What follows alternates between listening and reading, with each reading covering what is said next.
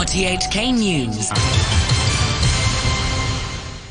It's one o'clock. I'm Robert Kem. Headlines. Leading microbiologist says anti epidemic restrictions should only be eased for fully vaccinated people.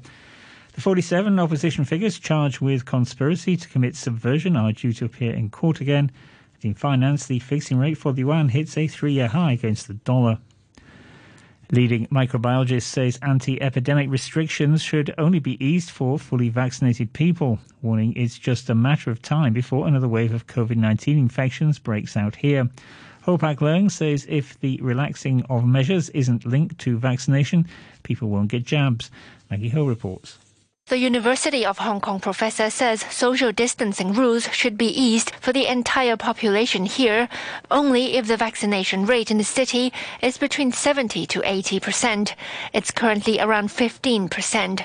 He told an RTHK program the government needed a long-term solution to the pandemic, and if the easing of the restrictions wasn't linked to vaccination, people wouldn't get jabs. He also said restrictions shouldn't be eased for people who say they are not suitable for inoculation. He urged the government to clear up misunderstandings about vaccine safety. Saying even though the manufacturer of the BioNTech jab doesn't recommend it for people with allergies to the ingredients, overseas data shows this only affects around 5 people in every 1 million. The 47 opposition figures charged with conspiracy to commit subversion are due to appear in court again today in a national security case.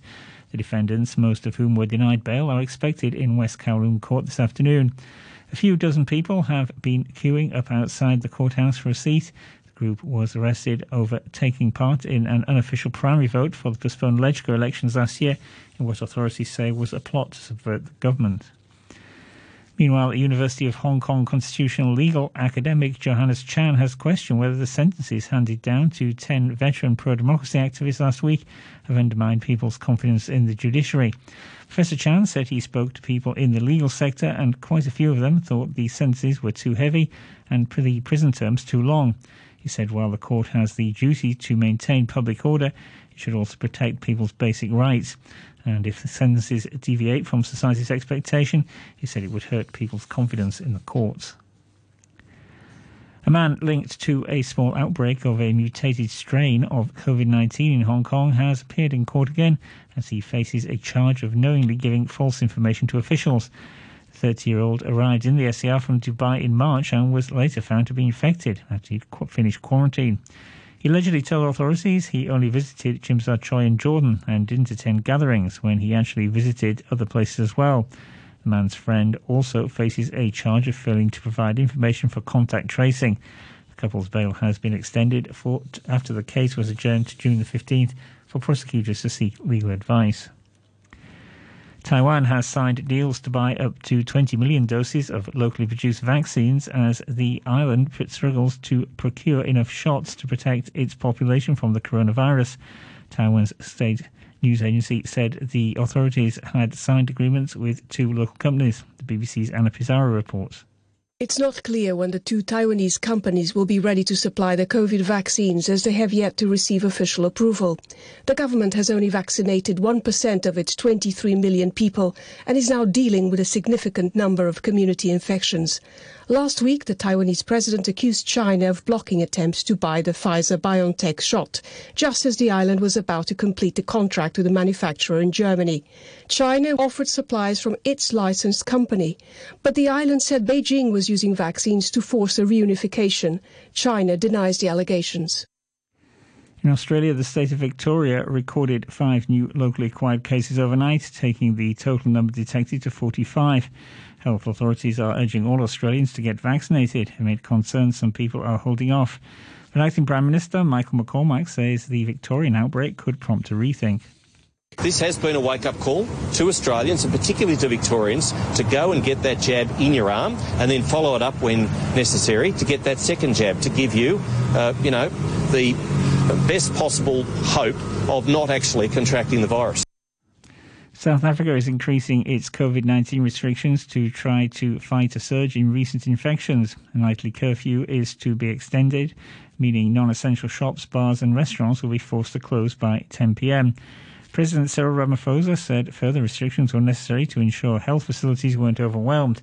In a televised address, he said infection rates were increasing at a worrying rate. The provinces of Free State, Northern Cape, Northwest, and Gauteng have reached the threshold of a third wave of infections. It may only be a matter of time before the whole country will have entered a third wave. South Africa has recorded more than 56,000 deaths and more than 1.5 million cases, more than any other African nation. Police in the Indian capital, Delhi, have arrested more than 350 suspected fraudsters for selling fake medical supplies to COVID patients. Having opened hundreds of investigations, police found many families fell victim to conmen offering counterfeit drugs and oxygen on social media. Senior officer Prem Nath said the offences were a new low. You can consider this as a crime against humanity. People are suffering, they are asking you to deliver something to save their life, and you are cheating them. It's uh, very painful to see this situation. Fiji's government has been criticised for easing COVID restrictions over the weekend, despite a big jump in case numbers. Prime Minister Frank Bainimarama announced a number of containment zones across the country would now be merged, allowing more people to mix and some businesses to reopen. But opposition politician Biman Prasad has accused the government of creating confusion and increasing the health risk with more than 80 coronavirus cases recorded. Obviously, this government has completely lost the plot, you know, in terms of supporting the Ministry of Health uh, through other governance uh, structures and plans so that, you know, we can seriously get this virus under control.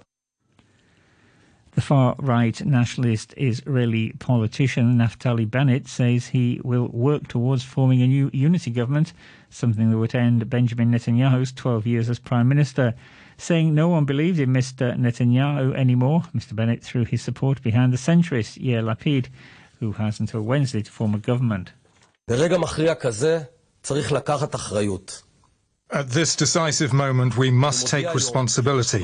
So today I'm announcing that I intend to work with all my might to form a national unity government with my friend Yair Lapid, so that, God willing, together we can save the country from a tailspin and return Israel to its course. Mr. Netanyahu responded immediately, saying the A. Lapid Bennett government would weaken Israel. Don't form a left wing government. Such a government is a danger to Israel's security and future. Think about it. What will it do for Israel's deterrence? How will we look in the eyes of our enemies?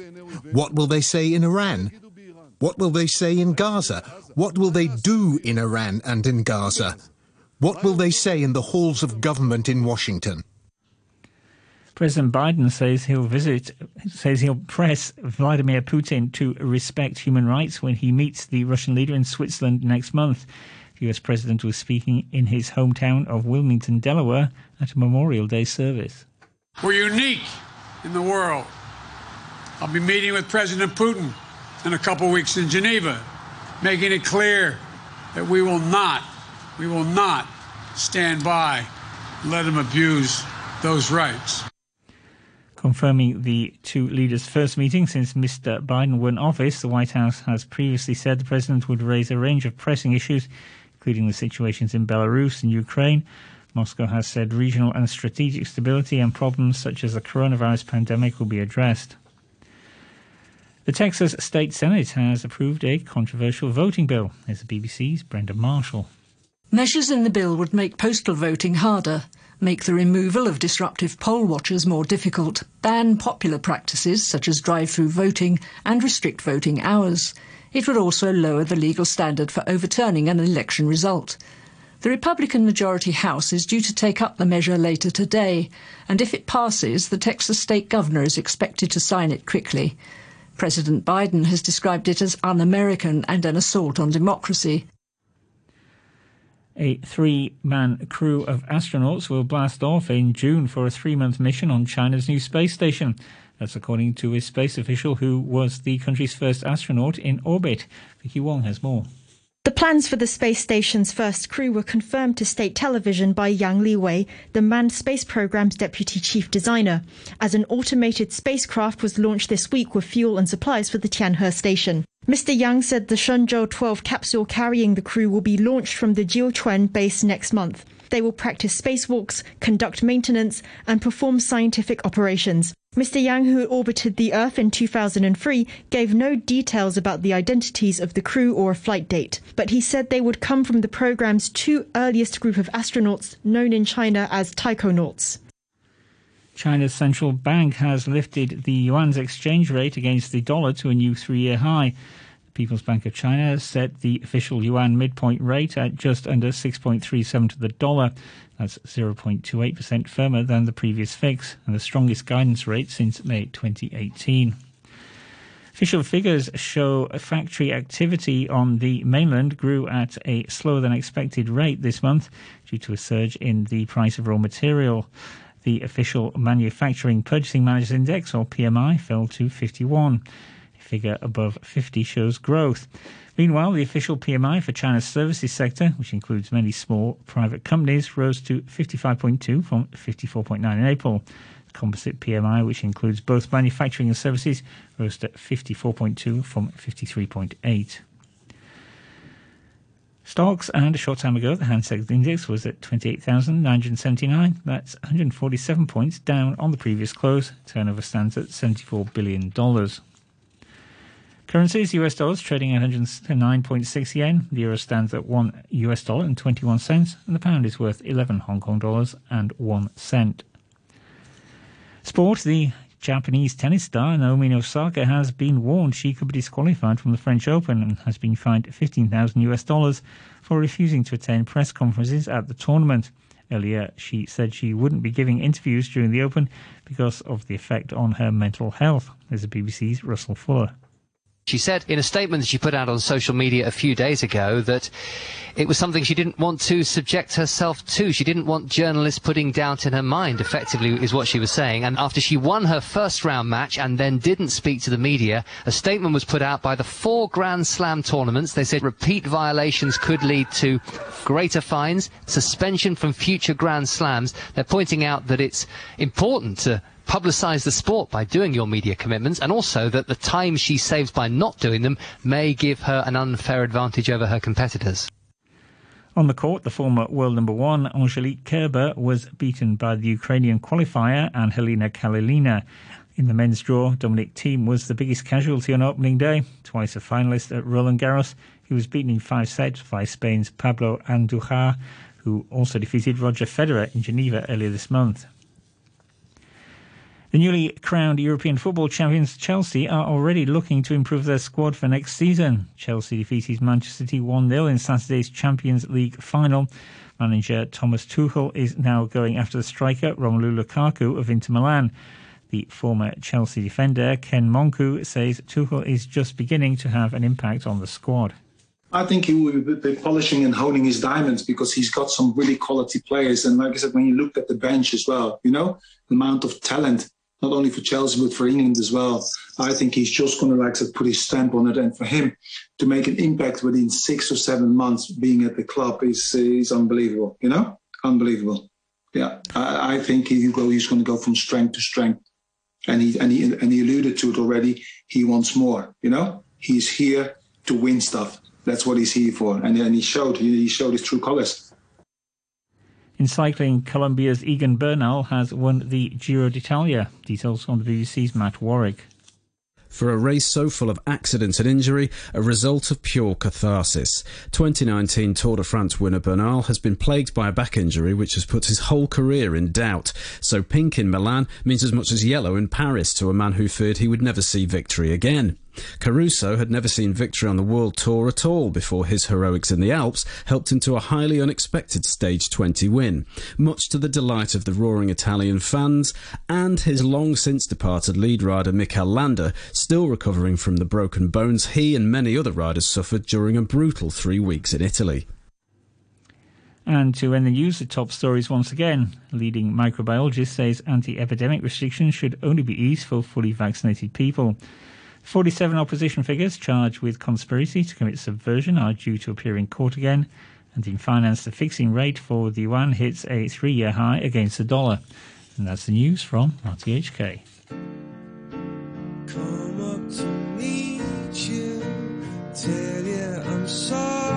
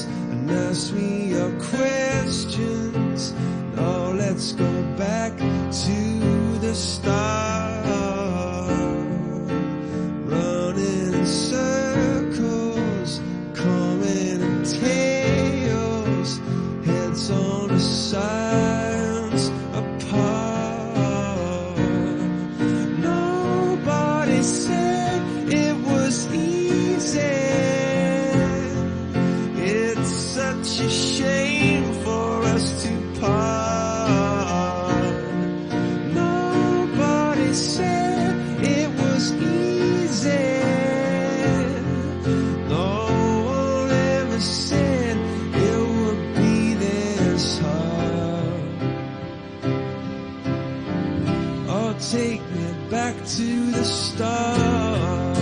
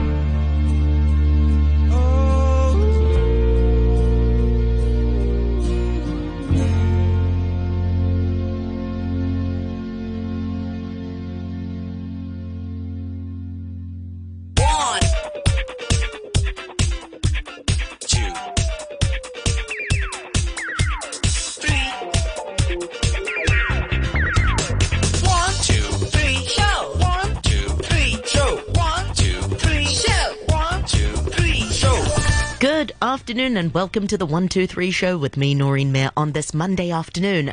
Monday, the 31st of May is today's date. Big thanks to Phil Whelan for the morning brew today. And many thanks for tuning in this afternoon with me, Noreen Mayer. I'll be right here with you until 3 o'clock this afternoon. We're starting today's show by hearing about a poem called One or Two by Eva Ng,